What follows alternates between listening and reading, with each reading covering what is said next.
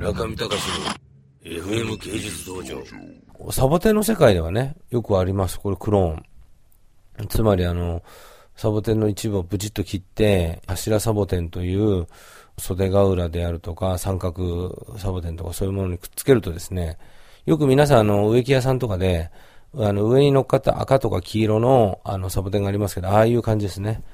一個の個体から吹き出してきたものや、一個の個体の一部を切って、それを柱サボテンにつけますと、むくむくとこれ増えたり、あの、膨らんだりするわけです。で、これをその柱サボテンから切って、生命力の強いものはそこからもう一回単体から根っこを出して生き延びたりするんですけど、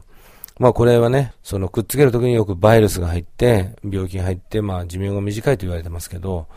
まあでも、ある、そのサボテンの、まあいろいろ情報交換している知り合いからですね、村上さん最近、メダカに凝ってるそうですね、と。私が知ってるのは、シャチホコメダカというのがいますよ、と。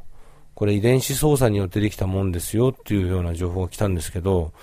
前にあの、これ輸入禁止っていうのがありましたが、ホタルイカの遺伝子をメダカに組み込んだ発酵メダカっていうのが台湾あたりでできたっていうのも噂、まことしやかな噂としてありましたが、これ本当だったんでしょうかね？で、その、シャチホコメダカっていうのは、それは遺伝子組み換えだとは言ってましたが、シャチホコメダカ、尻尾が前の方に向いてたら、どっち進むんでしょうかね、これ。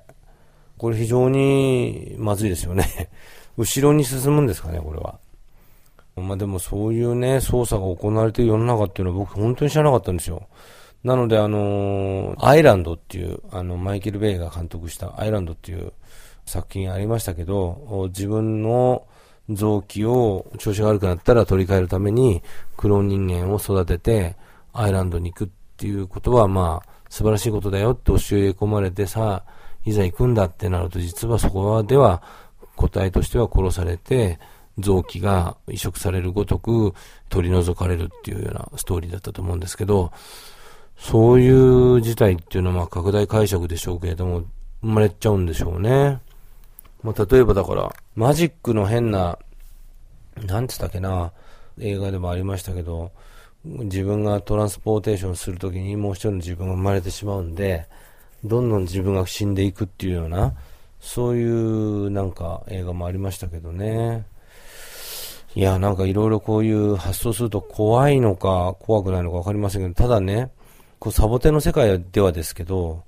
クローン技術によって、やっぱりそのクローンから花を咲かせて、そのクローンの花と別のクローンの花を受精させて、で、新しい種を想像するっていうのはよくあることなんですよ。なので、まあ今後ね、本当にまあ人間様に来るのは最後なのかもしれませんけど、動物とかどんどん行われちゃうんでしょうね。というか、牛とかも行われてるんですか？いや、僕はね、ちょっとあんまりにも知らなくて、遺伝子操作技術っていうのが、そこまで現状発展してるとは思いませんでした。中見隆の FM 芸術道場。